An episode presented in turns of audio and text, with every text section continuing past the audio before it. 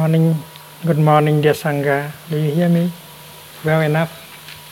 Lớn hơn chút nữa cái. Respire.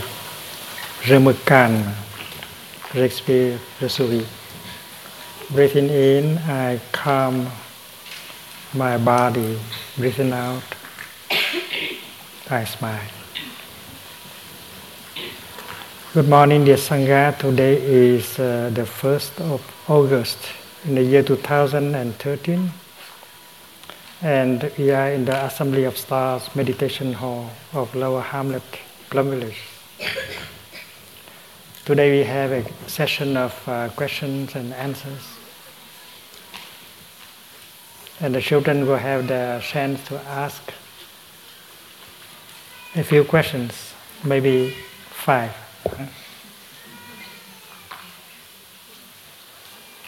And then the teenagers will have uh, their turn to ask uh, the questions. And then the young adults and the rest of us.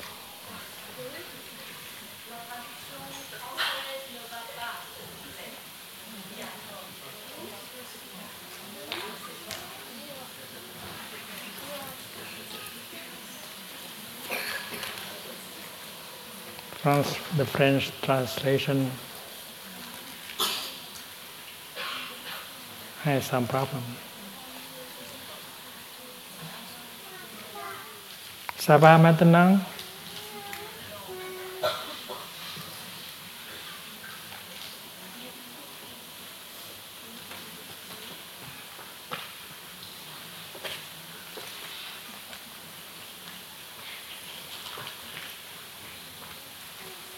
La traduction française, ça va maintenant? Pas encore? Ça va? Non?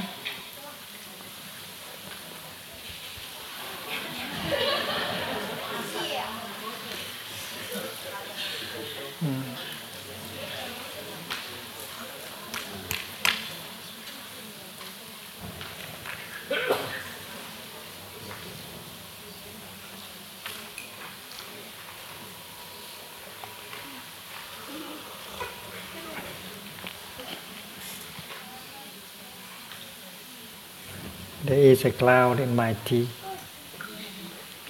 and uh, I am drinking my cloud happily.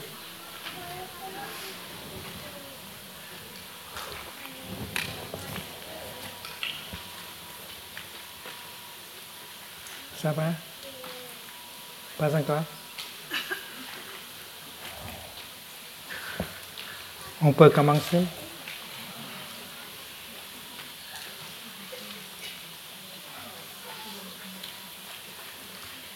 ai dịch ra tiếng Pháp thì cô uh, Trung Nghiêm à. à sứ nghiêm tăng tâm muội ça va très bien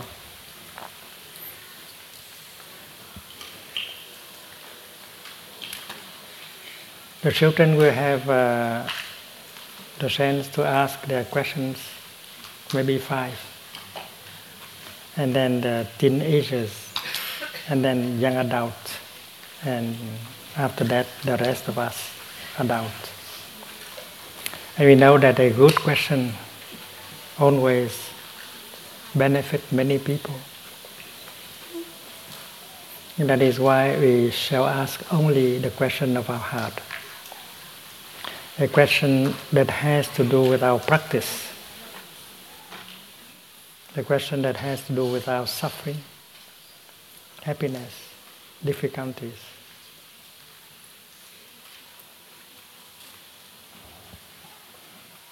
And uh, those uh, of us who have a, such a question are invited to come up here and sit with Thầy, around Thầy. And they will take turn to sit on that chair so that everyone can see him or her. And the tradition is that before we ask a question, we breathe in deeply three times with the sound of the bell. Everyone is breathing together so that we can create that powerful collective energy of mindfulness and peace that help uh, everyone.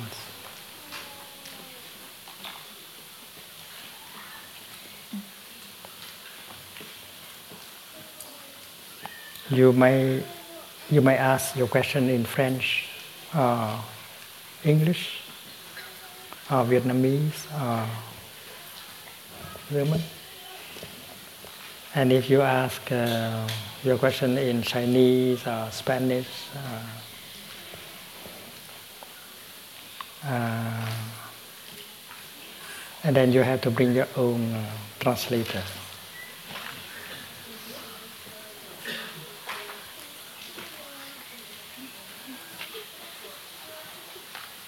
And uh,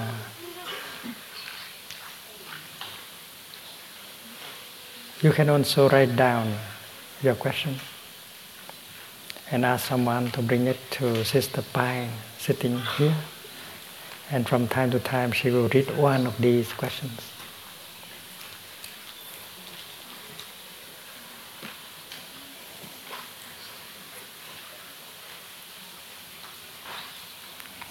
So those children who have a question are invited to come and sit close to Thầy. And then the teenagers and young adults and adults.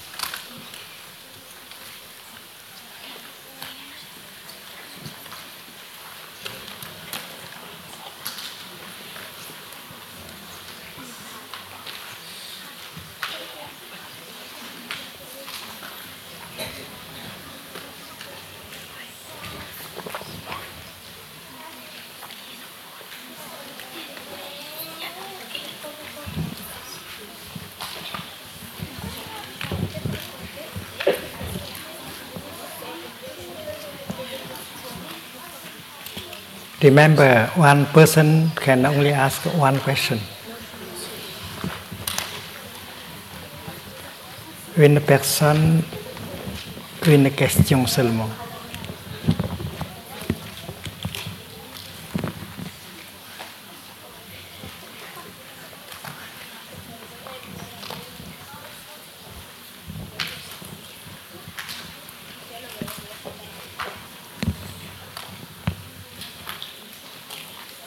We already have more than five uh, children.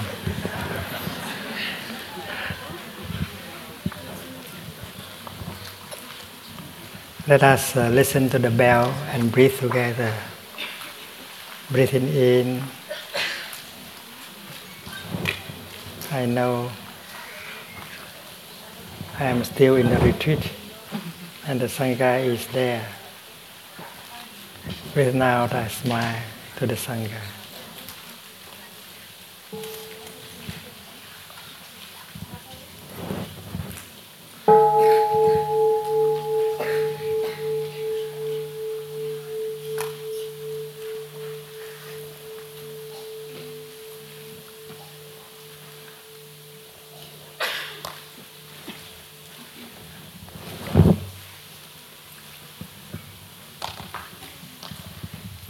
This is uh, the first question.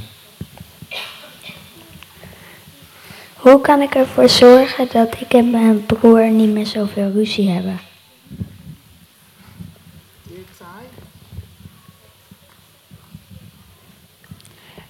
Dear Thầy, what can I do that my brother and me don't argue that much anymore?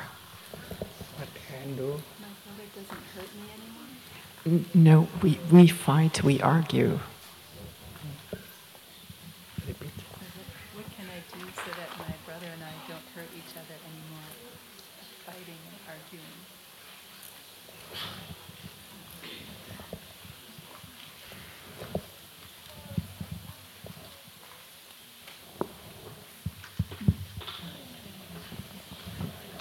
Dear Thầy, our friend, wants to know what can I do so that my brother and I don't hurt each other anymore with fighting and arguing.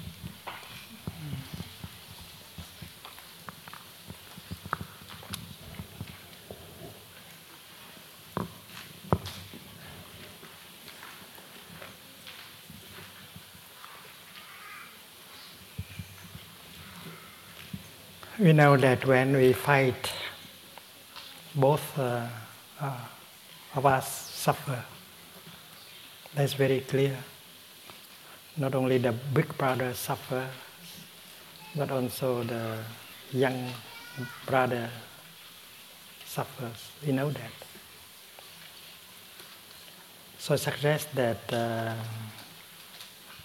when you have a good time together, suppose you have a time to to sit together and each one is holding an ice cream and eating happily, you should uh, take good uh, uh, uh use of that uh, uh, good moment to discuss.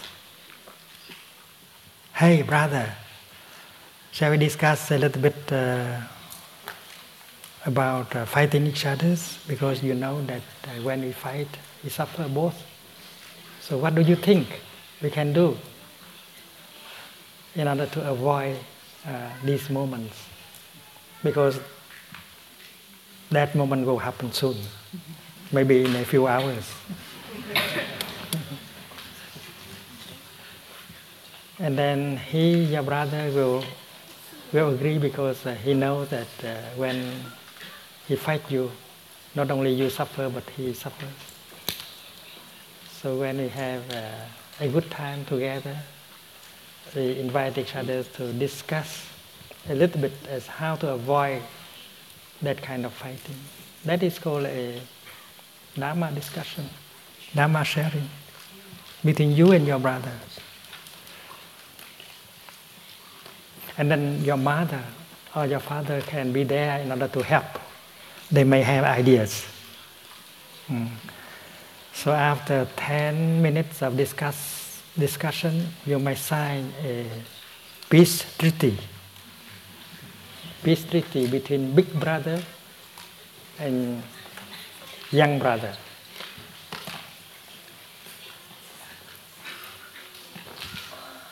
You sign a peace treaty as how to, and in the peace treaty there are a few, uh, a few uh, sentences a few uh, rules that you and your brother have to observe, to respect.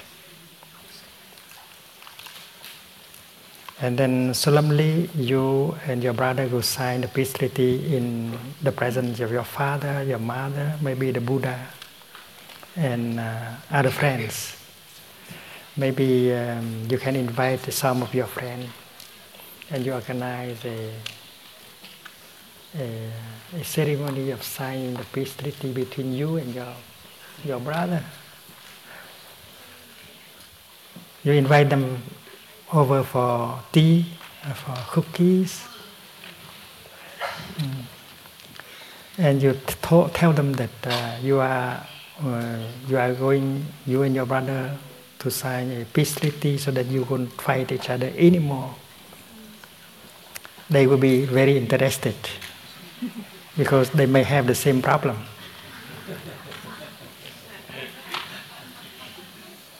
And then you read aloud the peace treaty, number one, number two, number three, the kind of practices that help you to refrain from starting a fight. This is meditation. You can do it with your brother and with the help of your mother and, and father if you want. Here in Bangladesh, we do that all the time. The monks, nuns, the lay people, they meet every week and uh, they discuss how to maintain peace and harmony and brotherhood so that uh, our life will be um, pleasant, happy, so that we can help many people. Mm. So if you and your brother are happy, you, you will be able able to help other boys mm, in the neighborhood. So after having having read aloud these uh, these uh, this treaty, you explain to them uh, that you have discussed uh, among yourself and with the help of your parents you have arrived at this kind of uh, conclusion Uh, these are practices that help you not to start a fight again. And then uh, you ask uh, everyone to be silent, to be breathing in and out while you and your brother you sign on the peace treaty. Peace treaty. Yeah.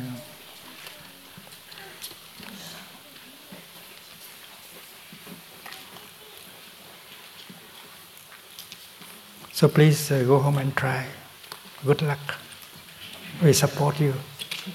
Okay. That's a good question. '"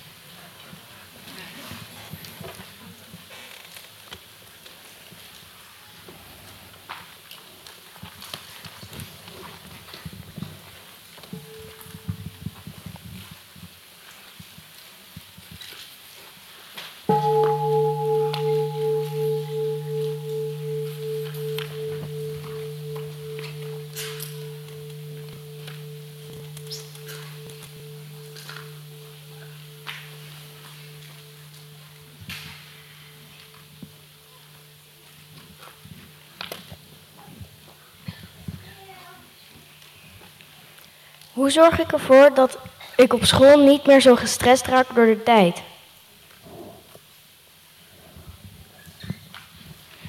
Dear, dear Thai, what can I do that I don't get stressed too much at school from time?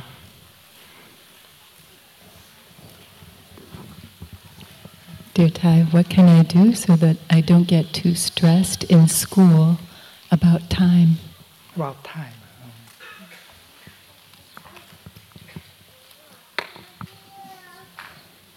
Good question.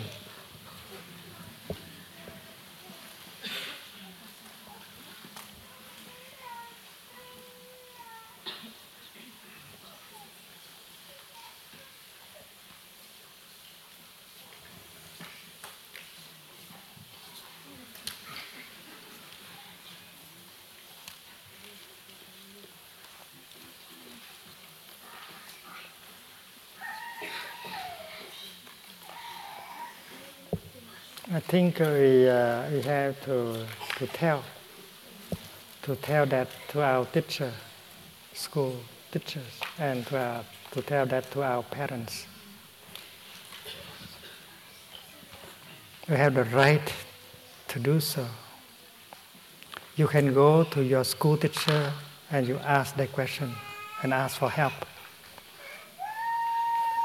You also go to your father, your mother, and ask that question. They may not have the answer right away, but they go think about that. Very important that they think about that. Uh, the teachers, they may also have a lot of stress themselves, so they go understand. So the first thing is that uh, you arrange so that one day you have a chance to to tell your teacher and to ask uh, him or her that question.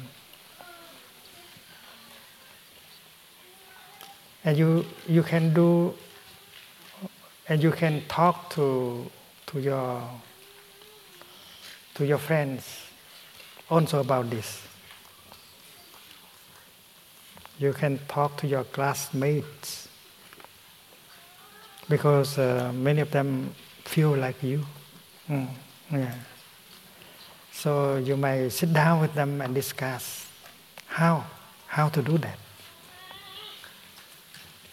Mm. Because uh, the teachers and the parents can help uh, can help, but you you can help also.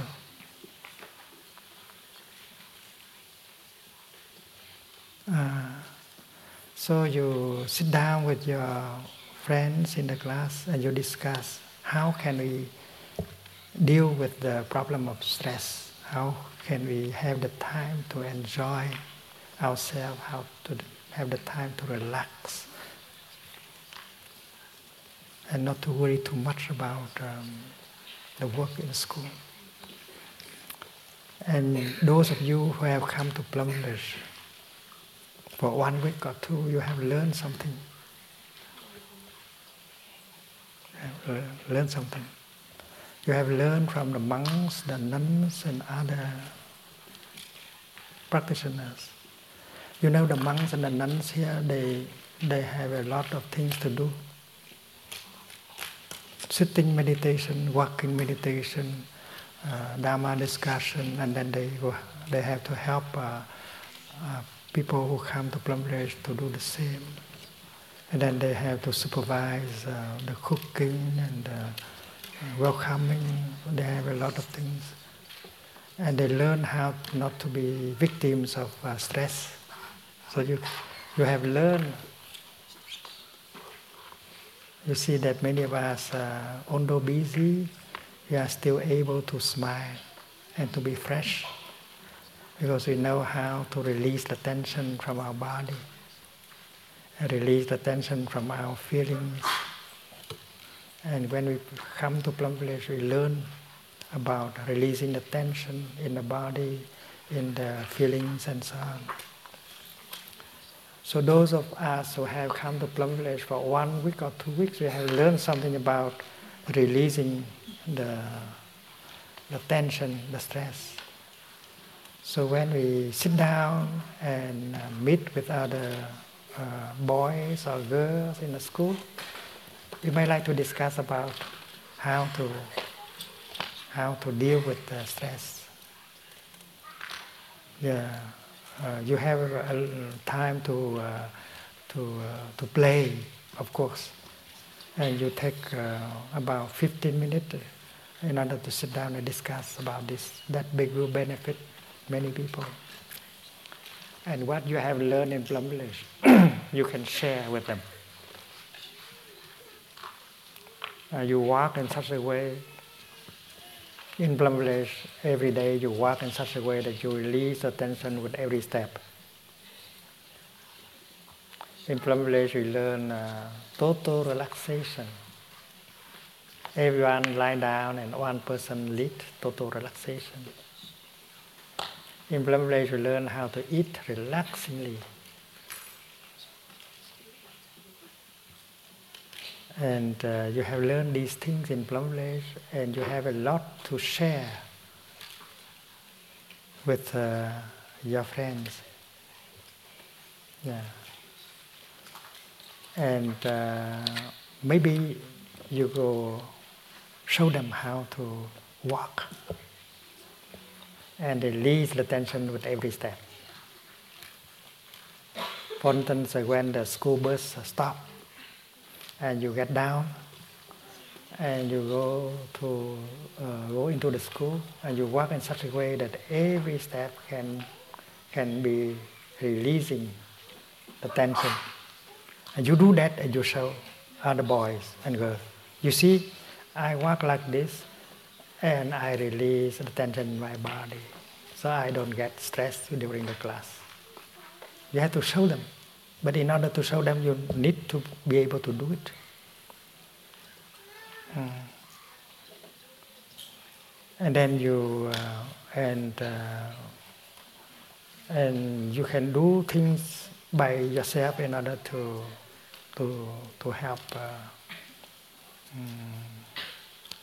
um, releasing tension and stress, and then uh, together you uh, sit down and uh, write a question to your school teachers. Uh, you tell them what you are doing in order not to be victims of stress, and you ask him as how to have more relaxed, to have a more relaxed time during the teaching and learning. Just many wonderful things to do. Why not discuss about that this afternoon, hmm? or even this morning? Hmm? It's very important.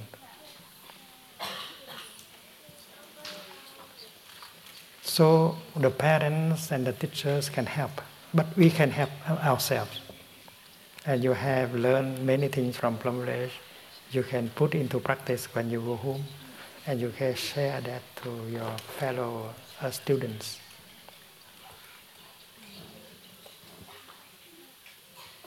Thank you.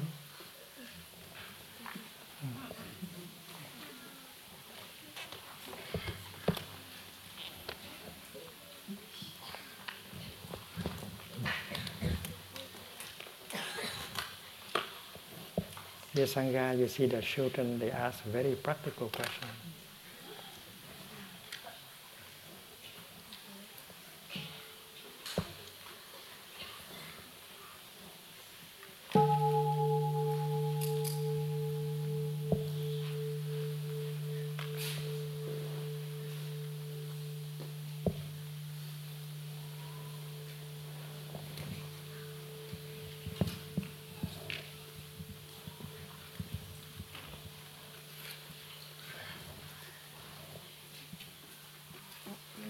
You choose to make Plum Village? To make Why do I choose to make Plum Village? Because I like it. I like to create a place where, where we can live uh, relaxingly, uh, peacefully, with joy, and welcome other people to come and live, live uh, with us like that. There is uh, peace, peace. There is uh, love, brotherhood, sisterhood, joy. And we learn how to be kind to each other, how to be uh, pleasant to each other, how not to fight with our with our arms and not to fight with our uh, mouth. It means uh, we learn how to speak and how to do things in such a way that we will not make the other person, the other people uh, suffer. So Plum Village is a place where there is uh, peace. You see, there are 1,000 people sitting here. It's not noisy, this not violent, it's very peaceful. And there is love. We care for each other. And we are kind to each other, we are fresh to each other. So it's nice to, to make a plum village. And I hope that when you grow up, you will find the time to, to make a plum village somewhere. You think that you can do that? Good. she will create a plum.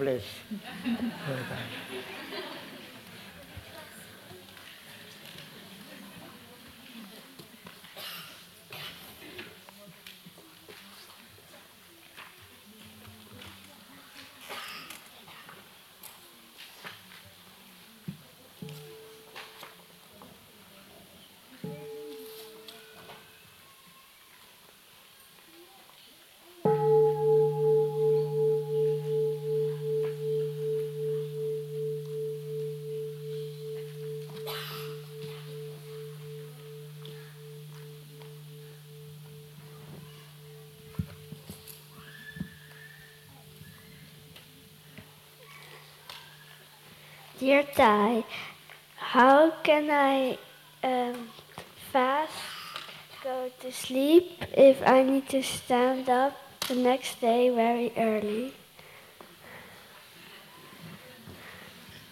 So I think our friend is asking, how can I get myself to sleep early? Because I know I have to wake up early the next day.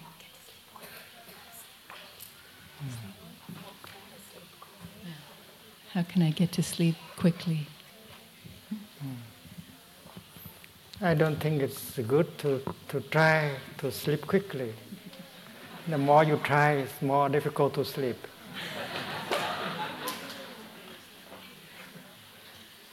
because when you try, you are making effort. So, so just allow our body to, to relax. And uh, the good thing is to stop thinking.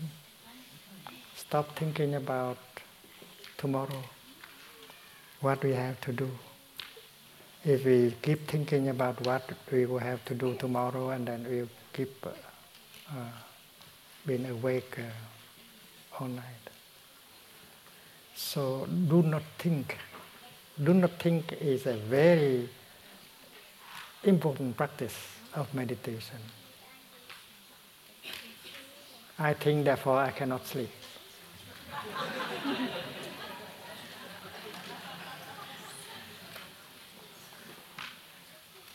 so, mm, not thinking is good, but in order to stop the thinking, you might like to focus your attention on your in breath and your out breath. You breathe in and you only uh, focus your mind on your in breath. Thầy has a, a trick so that he can share with you. On the table, top of the nuit, Thầy has a clock, not electronic, the, the classical clock. And it uh, makes tick tock, tick tock So thầy just listen to the sound of the clock. And why, why uh, and thầy measure his in breath with uh, the sound. And uh, usually thầy breathe in and it lasts uh, three or four seconds.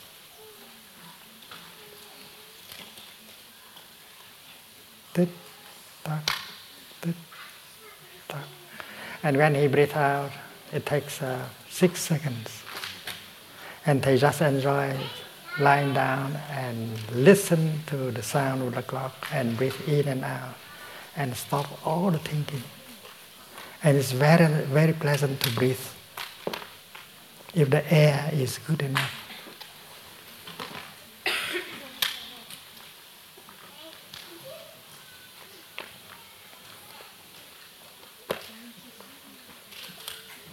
And uh, if you do not have a clock, and then you can use uh, a song. You don't have to sing, because that song is uh, in you. Like the song "I have arrived, I am home." In the here, in the now, everyone in Bangladesh uh, know the song by heart. There are many songs of practice and I have arrived, I'm home is, uh, is uh, the most popular song. So when you breathe in, you sing, you sing only in the, your mind and not uh, your mouth. I have arrived, I am home. In the here, in the now. I am solid. I am free. That is not thinking. These words are only to focus. We have focus of attention on our breath. And if you uh, you you breathe according to that song a few times, and the sleep might come very easily. Anyway, that is uh, the way Thầy, Thầy does. He, he used some, uh, some uh, Dharma songs and they are already there.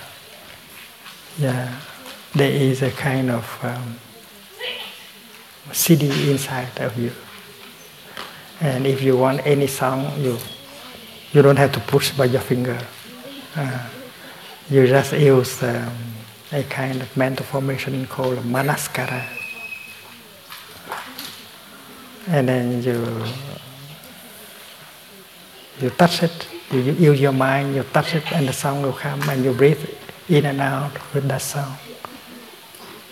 I think that, that will help uh, many adults. If you think too much, then you might like to do that. You have uh, many Dhamma songs, and you just breathe in and out according to the songs. If you drive your car, instead of thinking, you breathe in and out with these songs. Here is Pure Land, the Pure Land is here. Is another song. How many how many Dhamma songs you have uh, you have uh, learned in Bangladesh? I have arrived, and what else?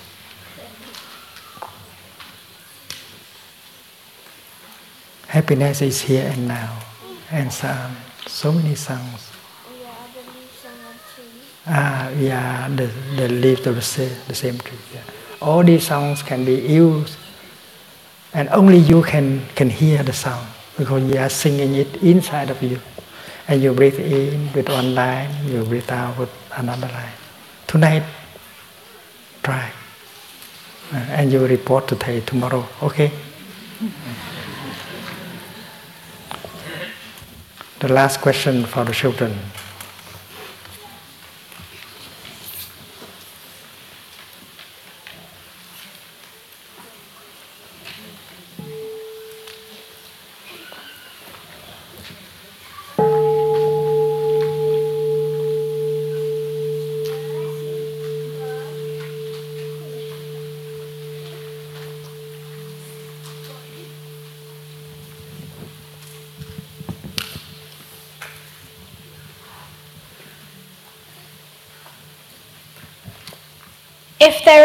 End of the world, do you think that it is the end of everything?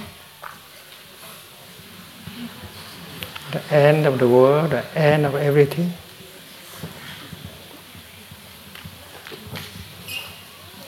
If there is an end, if you think there is an end of the world, will that be the end of everything?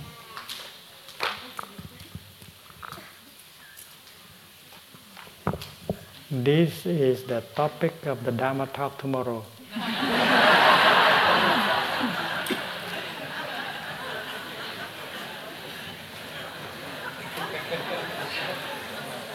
and uh, on uh, on the surface of things, on the appearance, it looks like that there is a beginning and an end of everything. It looks like that. Everything has a beginning, everything has an end. It looks like that. But if we look deeply, we'll find that uh, there is no beginning, there is no end. There's no birth, there's no death. And curiously enough, many scientists agree with that. There's a French uh, scientist whose name is uh, Lavoisier. He said, uh, rien ne se crée, rien ne se perd. It means nothing is born, nothing dies. It means there's no beginning, there's no end. And uh, those of us who have learned uh, uh,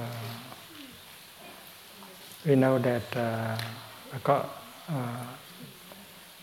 the first law of thermodynamics tell us the same thing. You cannot create matter or energy you cannot destroy matter or energy. So, no creation, no destruction, no beginning, no end.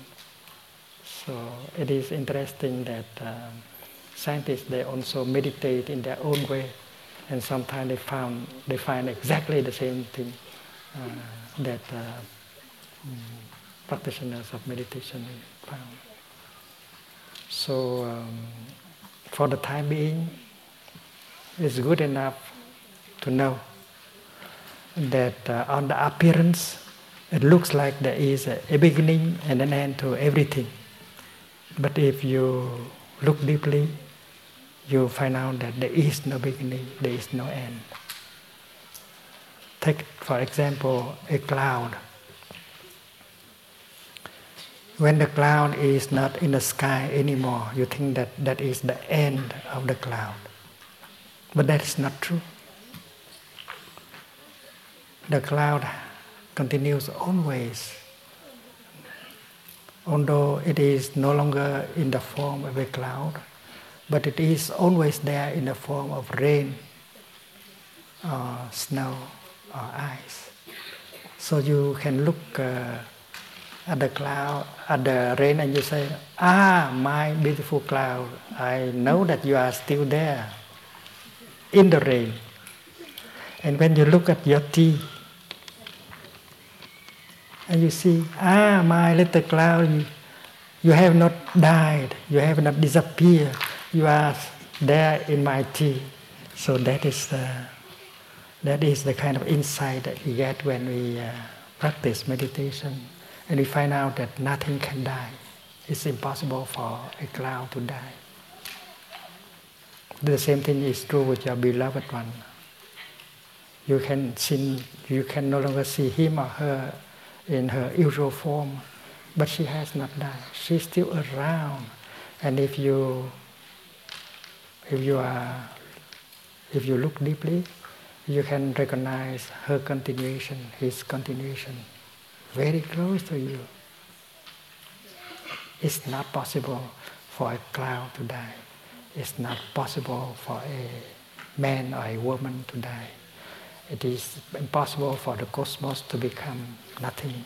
There is no Big Bang. There is no Big Crunch. Okay? The children, uh, when you hear the small bell, please stand up and salute the Sangha before you go out and continue outside. The teenagers stay. Um,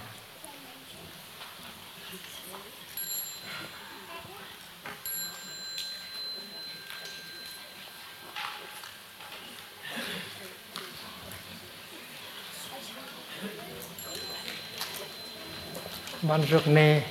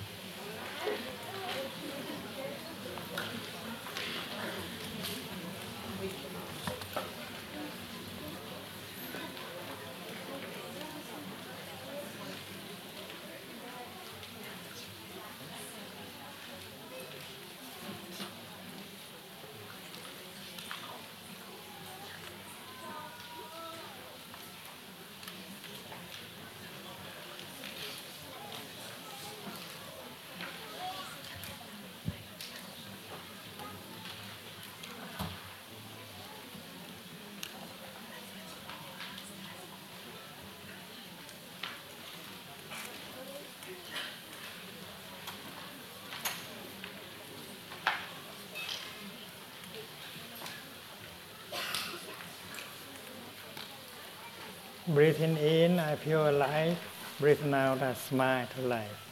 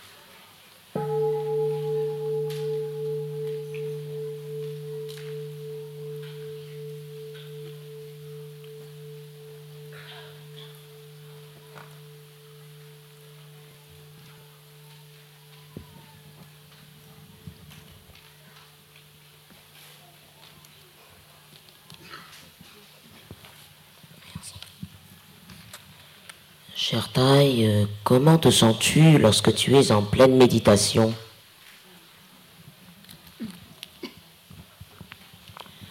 Dear Tai, how do you feel when you are deep in meditation, fully meditating?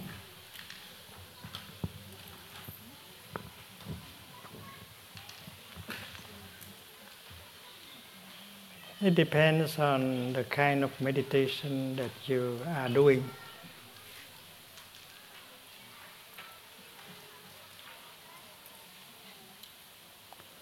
Suppose uh, you have you you notice that a, a feeling of uh, pain is coming up.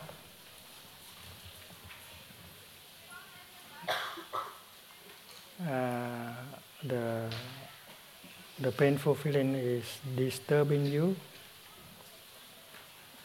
like a feeling of anger, uh, sadness, you need meditation. And uh, this is meditation on anger. Mm. There are many kinds of meditation. Meditation on love, on anger, on uh, beginning, on ending, and many kind of meditations. So you cannot use the word meditation generally like that. In the case of a painful feeling, as a meditator, as a practitioner, you know how to practice uh, mindful walking or mindful breathing in order to generate the energy of mindfulness. And with that energy of mindfulness, you recognize the painful feeling Breathing in, I know there is a painful feeling in me. Breathing out, I smile to my painful feeling. And you embrace your painful feeling tenderly, like a mother embracing her baby. So your feeling is that there is, your feeling in that moment is that although there is a painful feeling in you, and you suffer, but there is also a feeling of peace understanding in you at the same time because your mindfulness is holding, embracing tenderly your painful feelings, so you suffer less. You suffer less during that time. And if you don't do meditation while you are victim of your painful feeling and you are under the, the, the, the domination mm, you, of that feeling, you are overwhelmed that mm, so that is the, the, the meditation um, when you when you deal with a painful feeling or emotion. Uh, when uh, and if uh, you sit down just to just to enjoy um, your body. Hmm, uh, meditation on your body, uh, not on the feeling anymore, but on your body. You breathe in mindfully. You, you focus your attention on your in breath only, and you release everything else the past, the future, the projects. And you bring your mind home to your body. And you're suddenly aware, you are suddenly aware that you have a body. A body. It's very nice to go home to your body.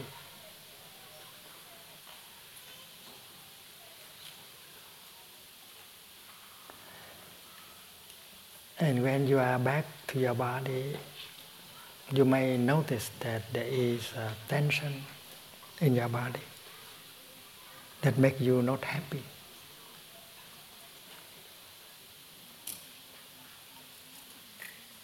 And therefore you want to release the tension in your body. So you practice uh, breathing in. I'm aware of the tension in my body. And breathing out, I release the tension in my body. And while you are practicing like that, you feel better and better all the time. in the beginning there is still some uh, pain, some uh, tension, but uh, as you continue, uh, the peace, the calm, the well-being uh, increases. So you feel, you feel the, the, feeling in you change like that for the better. Uh, so you have to learn many ways of meditation in order to deal with many state of mind and body. Okay. Mm.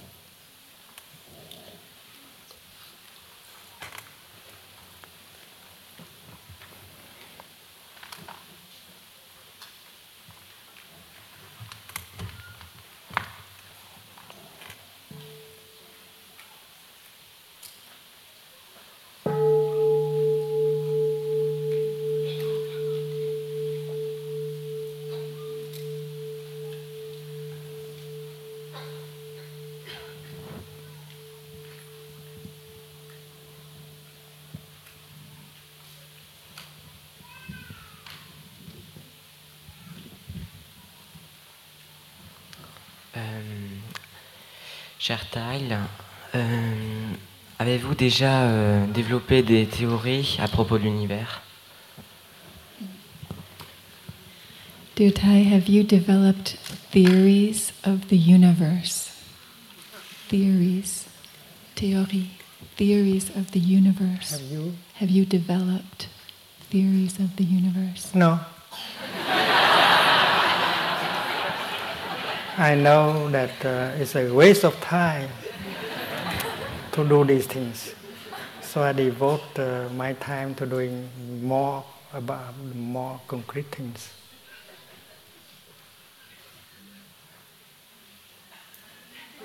And when you to, to come to Plum Village, you do not learn uh, theories, even theories about meditation. You are given uh, concrete practice of meditation so that you can change uh, for, for the better, your body, your feeling, your perceptions, and so on. There are many uh, wrong perceptions. Everyone uh, of us may be victims of wrong perceptions. And perceptions can can bring a lot of, wrong perceptions can bring a lot of suffering. And meditation is uh, to calm down, to be more peaceful, and uh, to, uh, to see things more clearly so that we can correct our wrong perceptions. Our wrong perceptions bring fear, anger, despair. And that is why uh, we have to look deeply, and meditation is to look deeply to correct our perceptions so that we don't suffer and we don't make the other people suffer. This is a very important practical. And when you elaborate a theory about the cosmos, you usually use your mind, your intellect, your intellect. And with the intellect, you cannot go very far because our intellect might be uh, might be caught in many uh, prejudices.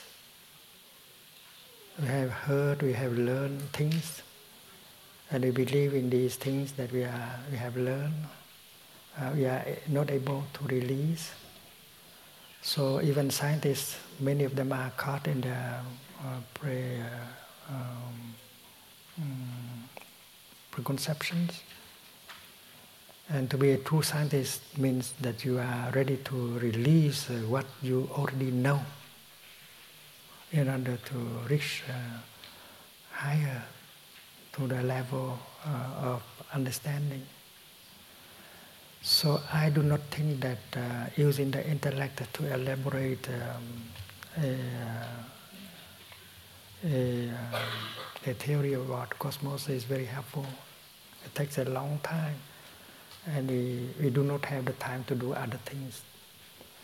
Mm, many scientists still continue to ask the question, why there is an universe?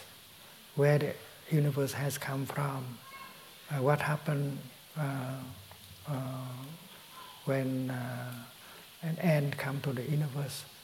So all these uh, these questions take away most of our time. And uh, when you when you practice uh, deep meditation, you might recognize, you might touch uh, the truth of uh, no beginning, no ending, and you can discard many of the questions that are not true, uh, that are that are not uh, necessary. And you don't lose your time because of these questions. And uh, understanding is uh, what we obtain with meditation. And understanding here is first of all understanding of the suffering. The suffering in yourself and the suffering in the other person. Understanding suffering brings about compassion. And compassion has the power to heal you and heal the other person. These are very, uh, very urgent.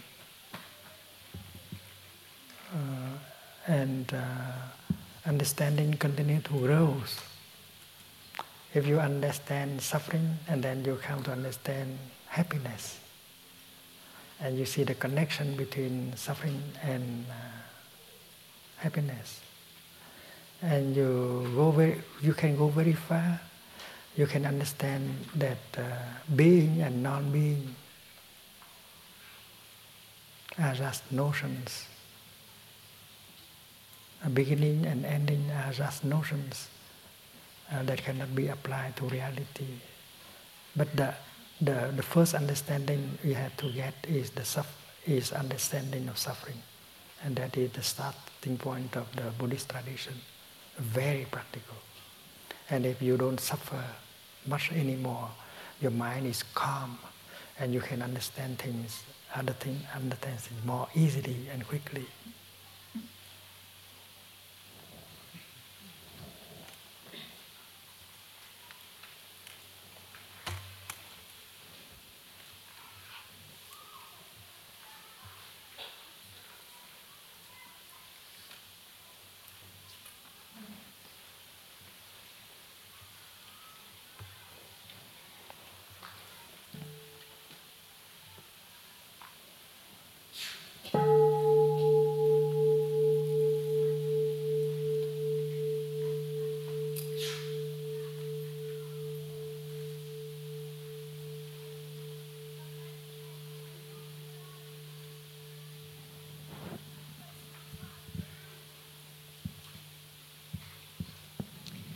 Dear Thầy, dear Sangha, um, in many of your writings you refer to a mindful teacher.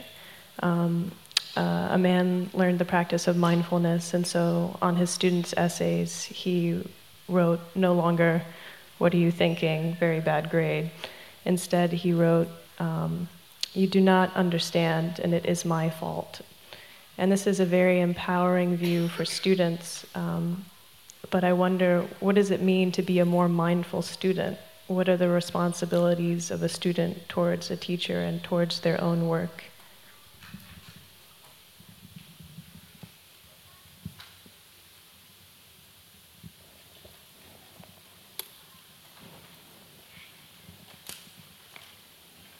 Mm, mindfulness um, helps to deal with uh, difficulties and problems, of course. But mindfulness uh, can bring a lot of joy and happiness. And this, uh, this part is very important.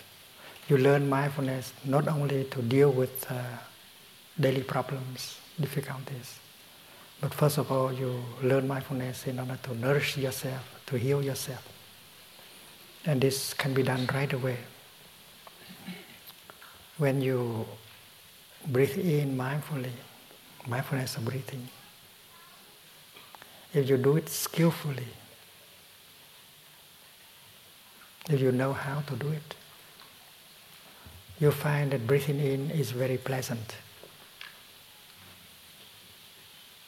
If you suffer during your during the the the, the in breath, that's not really mindfulness.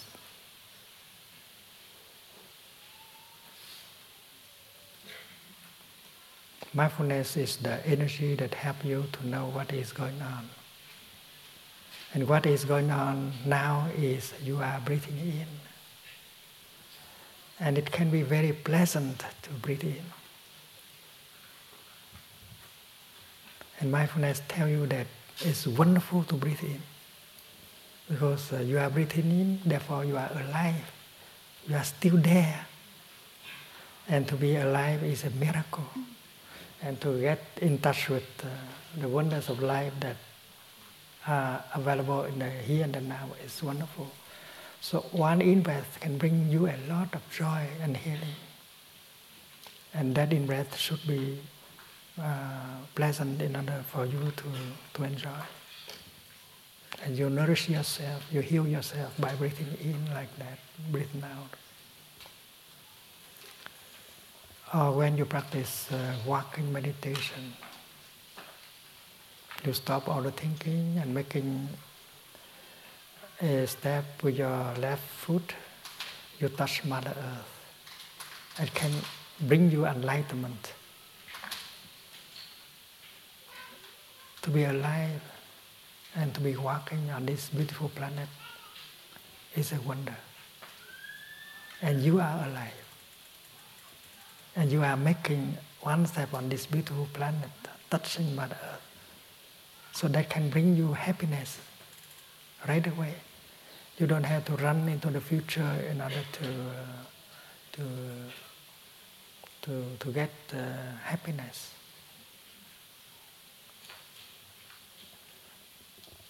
And uh, while sitting and eating and uh, uh, washing the dishes, uh, making breakfast, uh, you practice mindfulness and you enjoy every moment.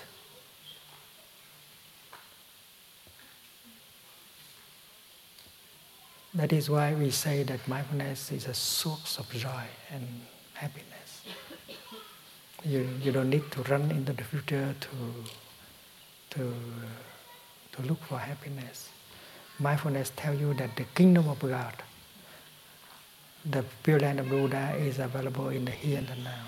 So you can taste uh, every moment that is giving you to live. So if uh, students and teachers practice mindfulness, they should enjoy their time together. You can teach mindfully and, uh, and enjoy your teaching if you, if you suffer while teaching, that's not good practice. So as a school teacher, you learn how to teach in such a way that there is a pleasure in teaching. And as students, you also practice like that. Learning is not to get a diploma in order to have a job later on. But the fact of learning, the act of learning should bring happiness. So teachers and students can sit together and discuss a strategy as how to be happy uh, during the class for both.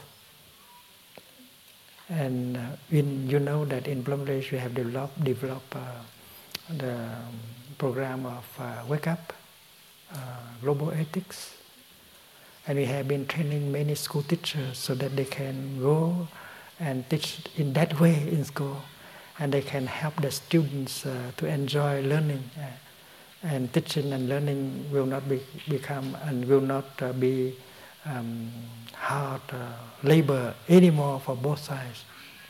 So inquire about that, the, the, the especially the brothers, the, the monastic brothers in Plum Village, uh, Thầy Pháp Dung and so on, they are working on this. They have uh, given many uh, many course of trainings for school teachers in India, in Bhutan, in Thailand, uh, in America, in England. And uh, there are many school teachers who are trying to do that.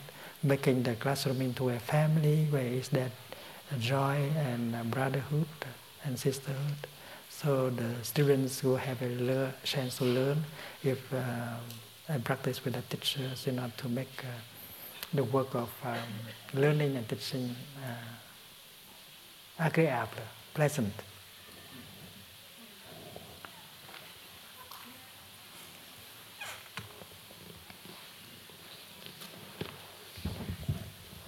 Sister Chai, please, Japanese translation. We need a Japanese uh, translator.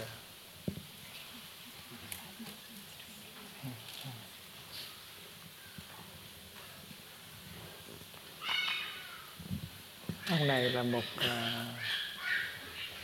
một uh, ông thầy trong thằng đạo. He's a priest in the Shinto uh, tradition, Japanese. Sư cô uh, sư cô uh,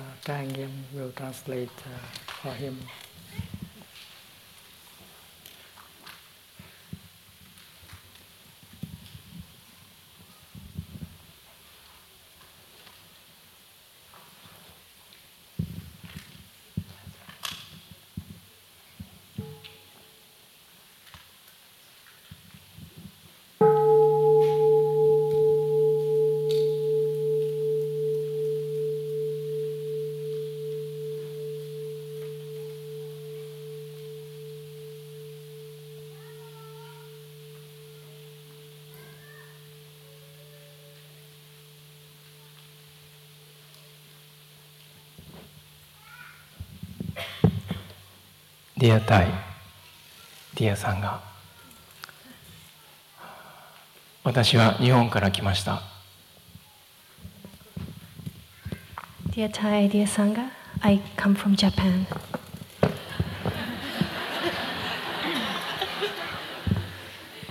富士山の神社の神主をしております I am a Shinto priest at the shrine at the foot of Mount Fuji.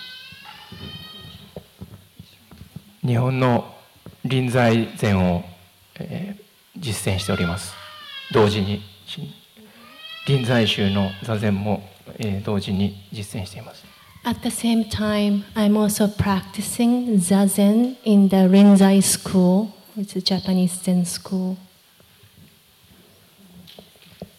日本人はあまり笑いません Uh, Japanese people don't laugh very often.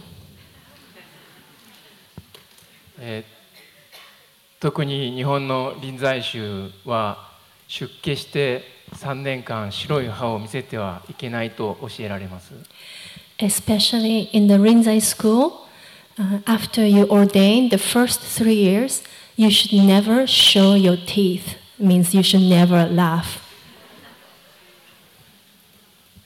そういう伝統であの座禅する時もこう表情は消してそして静寂で静止した状態であるテンションをずっと維持することを要求されます So the way I've been taught in the school is also when I practice zazen meditation, I have to keep my face still, body still, and hold um, tension.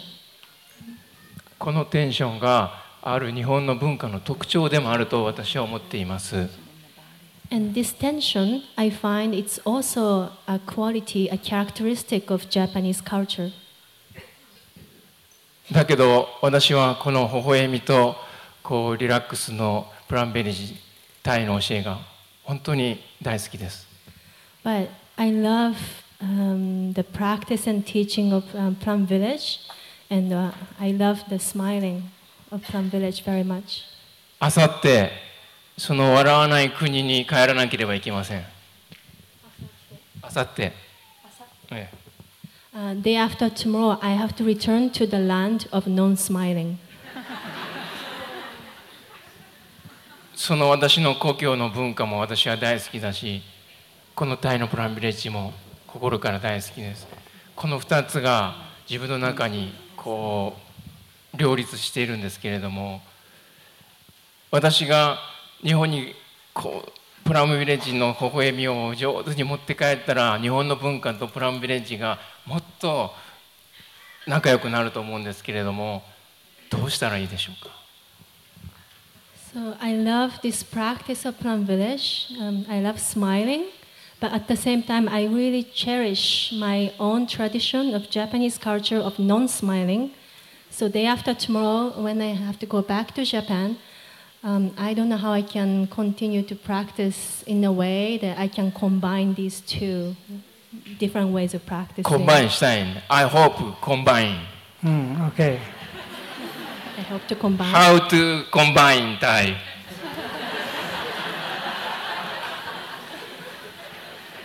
I think uh, it's possible. I think it's possible. In the history of uh, Zen Buddhism in Japan, there are many uh, Zen masters who are capable of smiling. They, uh, they enjoy the beauty of nature very much in their writing, in their speaking, they have expressed a lot of love and appreciation for nature. And when you enjoy that much, you cannot uh, refrain from smiling, even if nobody see you smiling.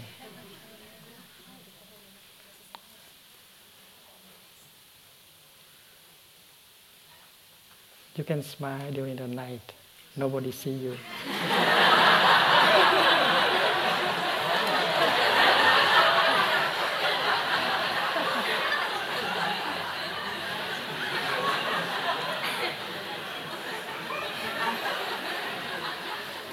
and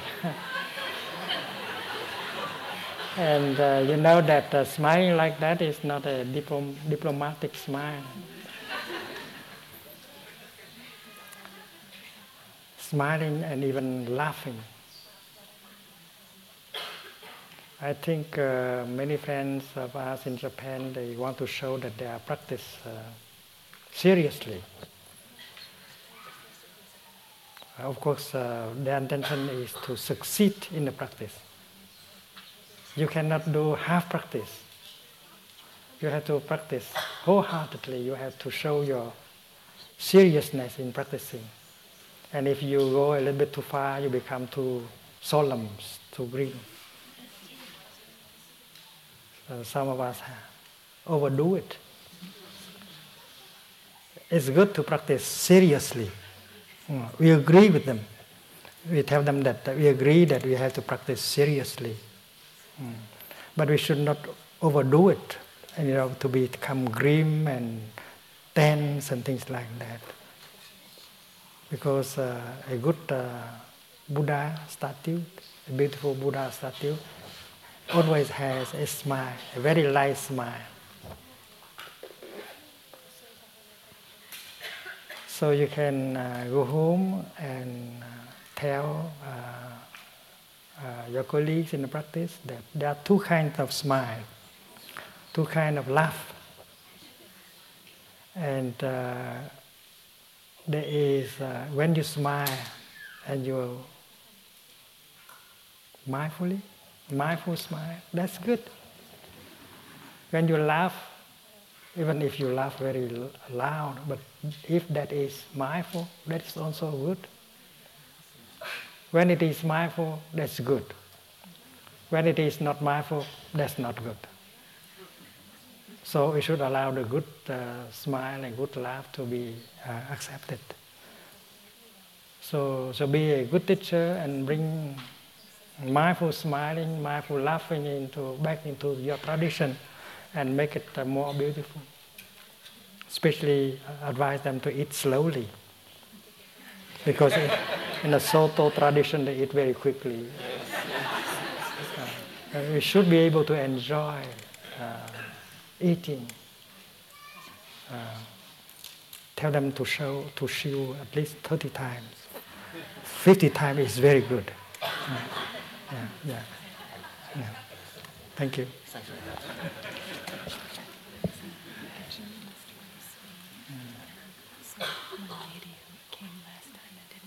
this. And uh, so invite them. Mm. We'd like to invite um, Ms. Martin, Natalia Martin, to ask the question for El País. Yeah.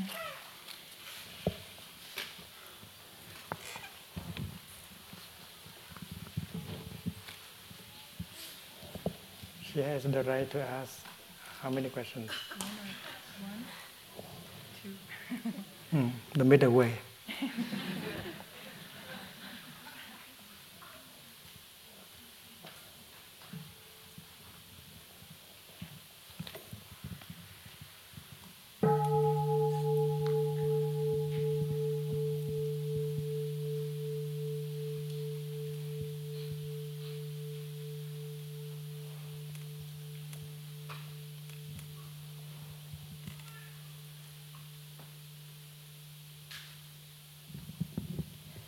Dear Dear Sangha, um, this is a question that I think uh, reflects the interest of many Spaniards at this moment. Uh, as you know, we have an unemployment rate of close to 25% and a huge political crisis. So I would like to know how the teachings can, can help us, not only individually, but uh, society.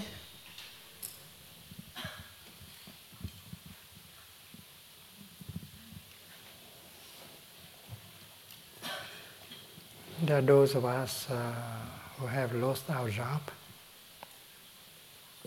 who have, uh, who, who have not much to spend, much money to spend. We manage to live happily also. We know that uh, there are those who have a job, there are those who have uh, enough money, but they suffer. They suffer, they still suffer. So our happiness does not depend entirely on uh, having a job or having enough money or even a political stability in a country. Because in any circumstance, the practice of mindfulness can help us suffer less. And uh, we are able also to create moments of joy and happiness if we know how to. Because there are many uh, conditions of happiness. And uh, job, money, uh, political uh, uh, stability are only a few of them. And uh, practicing mindfulness, we can protect ourselves from despair, from anger, from frustration. First of all, we recognize that we are still luckier than many other people in the world. There are many, um, there are many people in many countries who spend less than one dollar a, a, a day.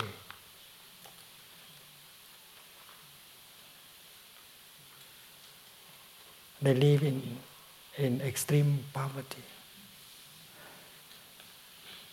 But uh, they still have moments of joy together.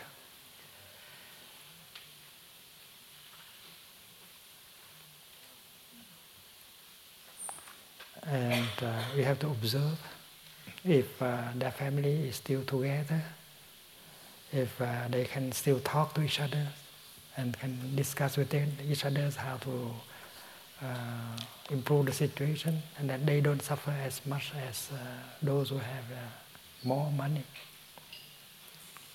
So mindfulness, as we have learned here in Plum Village, help us to recognize that there are so many um, mm, conditions of happiness available in the here and the now. Mm, having a body, with uh, not uh, with no serious disease, is already happiness. And mindfulness helps us to be aware of that, and that is a condition of happiness. Many people who are rich but do not have a body like that. So recognizing these uh, these conditions of happiness can help us not to suffer too much, and bring joy and happiness to us.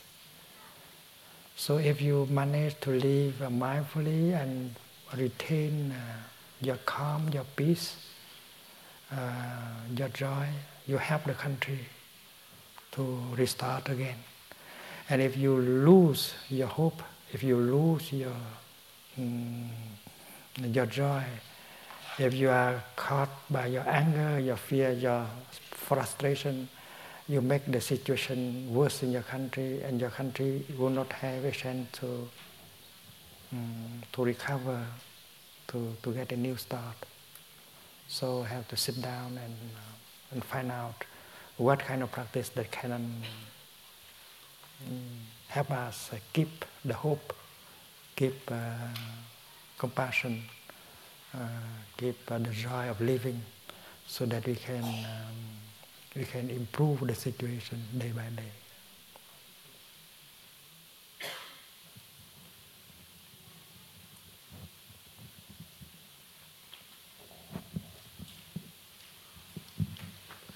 My other question regards the use of uh, media in general.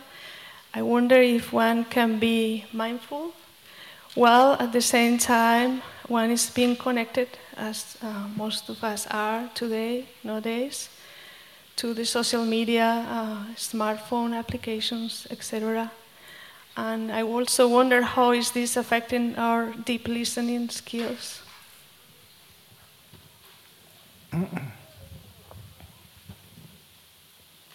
we, believe, we believe that uh, the smartphones and uh, the, the internet, the emails can help us uh, connect with each other, but uh,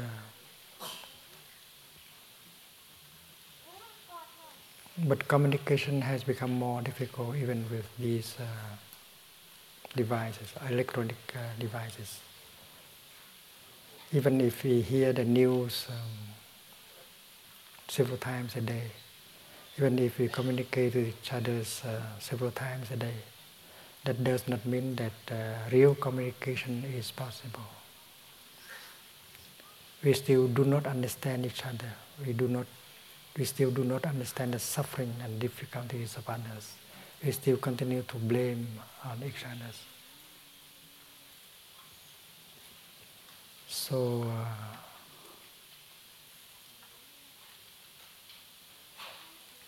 uh, many electronic uh, devices are helping us to to get away from ourselves.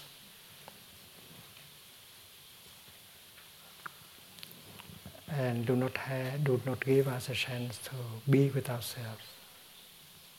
There is suffering, there is fear, anger uh, in ourselves. And you do not have the time and the way to, to handle the suffering inside of us. We, do can, we cannot communicate with ourselves. In fact, we are trying to run away from ourselves. We cannot listen to ourselves. We cannot help ourselves to suffer less. So, how can we understand another person and help him or her suffer less? Even if we have a lot of uh, electronic uh, devices. So that is why mindfulness is very important. It helps us to release the tension in our body. It helps us to go home to ourselves without fear in order to recognize the suffering inside, embrace it, and begin to understand it. Understanding our suffering, we understand the suffering of our father, our mother, our ancestors, our people. And that understanding uh, bring about uh, compassion that has the power to heal, to transform. And when we, are, we get lighter, when we get healed, we can help other people around us to do the same, to get the healing and transformation. And we can do that without any electronic uh, devices. Uh, the, the, the power to the power to listen, to understand, and to uh, restore communication and reconcile uh, is possible. When you understand your own suffering, you reconcile with yourself easily. You reconcile with your father, your mother, and your ancestors easily because uh, your suffering carries within itself the suffering of your father, mother, and ancestors. And when you understand your suffering, when you have reconciled with yourself, and then it's much easier to understand the suffering of the other person of the world and reconcile with them. When you look at them, you are capable of seeing the suffering in them. They do not have the capacity to handle the suffering. They continue to suffer, and that is why they make people around them suffer. Even uh, the people around them are those uh, they love. so when you look at them, and if you see their suffering, that uh, so far there is no one who has helped them to handle the suffering in him or in her, suddenly understanding arises in you, and compassion is born in you. And you can look at him or her with compassion. You don't suffer anymore. You want to do something to help that person suffer less. You want to say something to help him or her suffer less because you have the amount, some amount of compassion within yourself. And with compassion in your heart, you can talk to him or to her in such a way that can help him or her suffer less.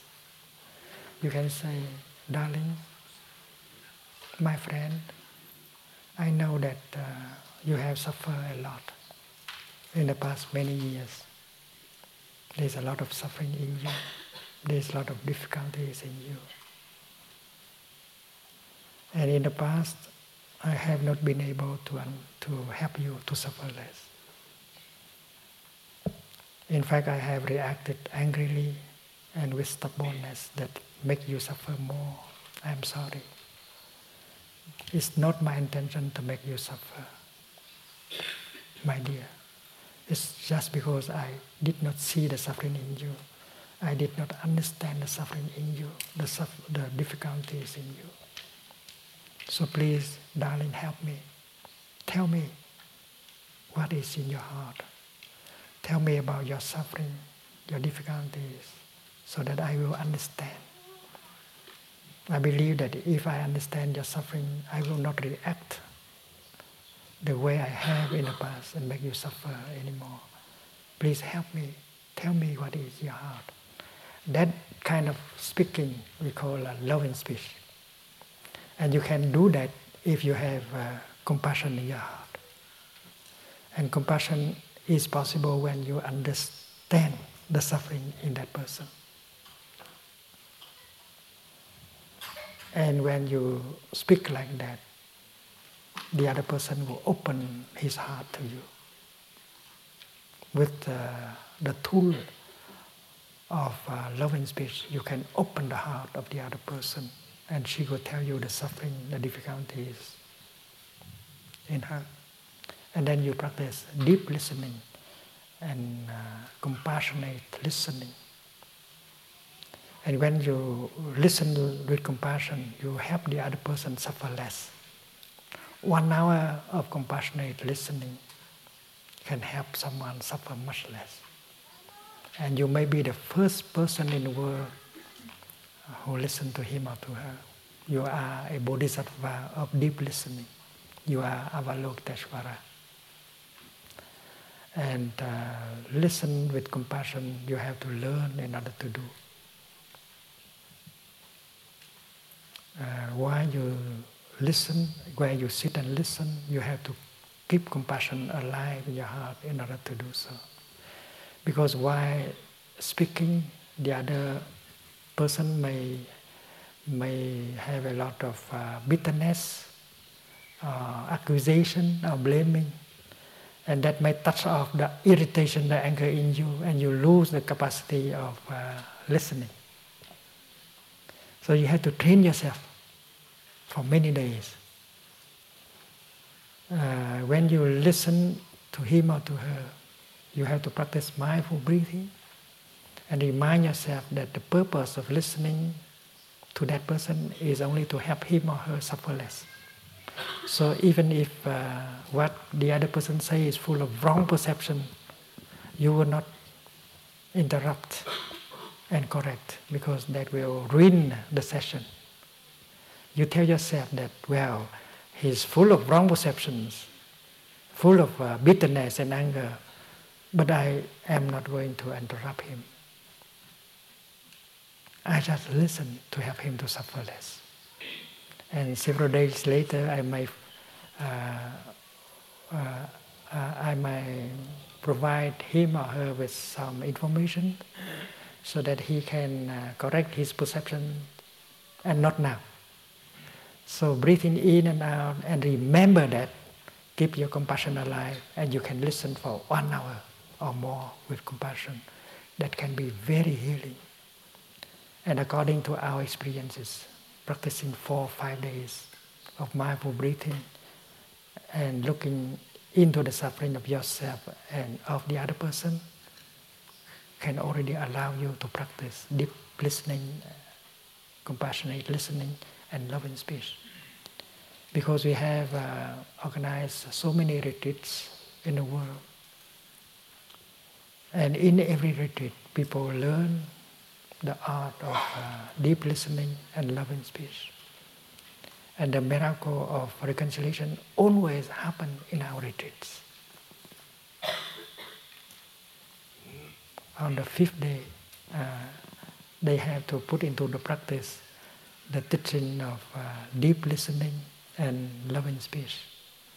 And if the other person is in the retreat, that is easy but if the other person is at home, and then you can use your telephone in order to practice uh, loving speech and deep listening. And in our experiences, many have used their phone and they reconcile with the father, with the mother at home after the retreat. It's very effective, the, the practice of uh, um, loving speech and deep listening, then that is the object of uh, the, the fourth mindfulness training that many of us have received from the Sangha. This is uh, the art of uh, restoring communication. That is the art of reconciling. And, uh, and um, mm, you don't need a lot of uh, electronic uh, devices. You need only uh, your in breath, your out breath, uh, your capacity of looking deeply into your own suffering, into the suffering of the other person. And finally, you need loving speech, tender speech, and deep listening, compassionate listening, and you can transform the whole situation in just uh, a few days.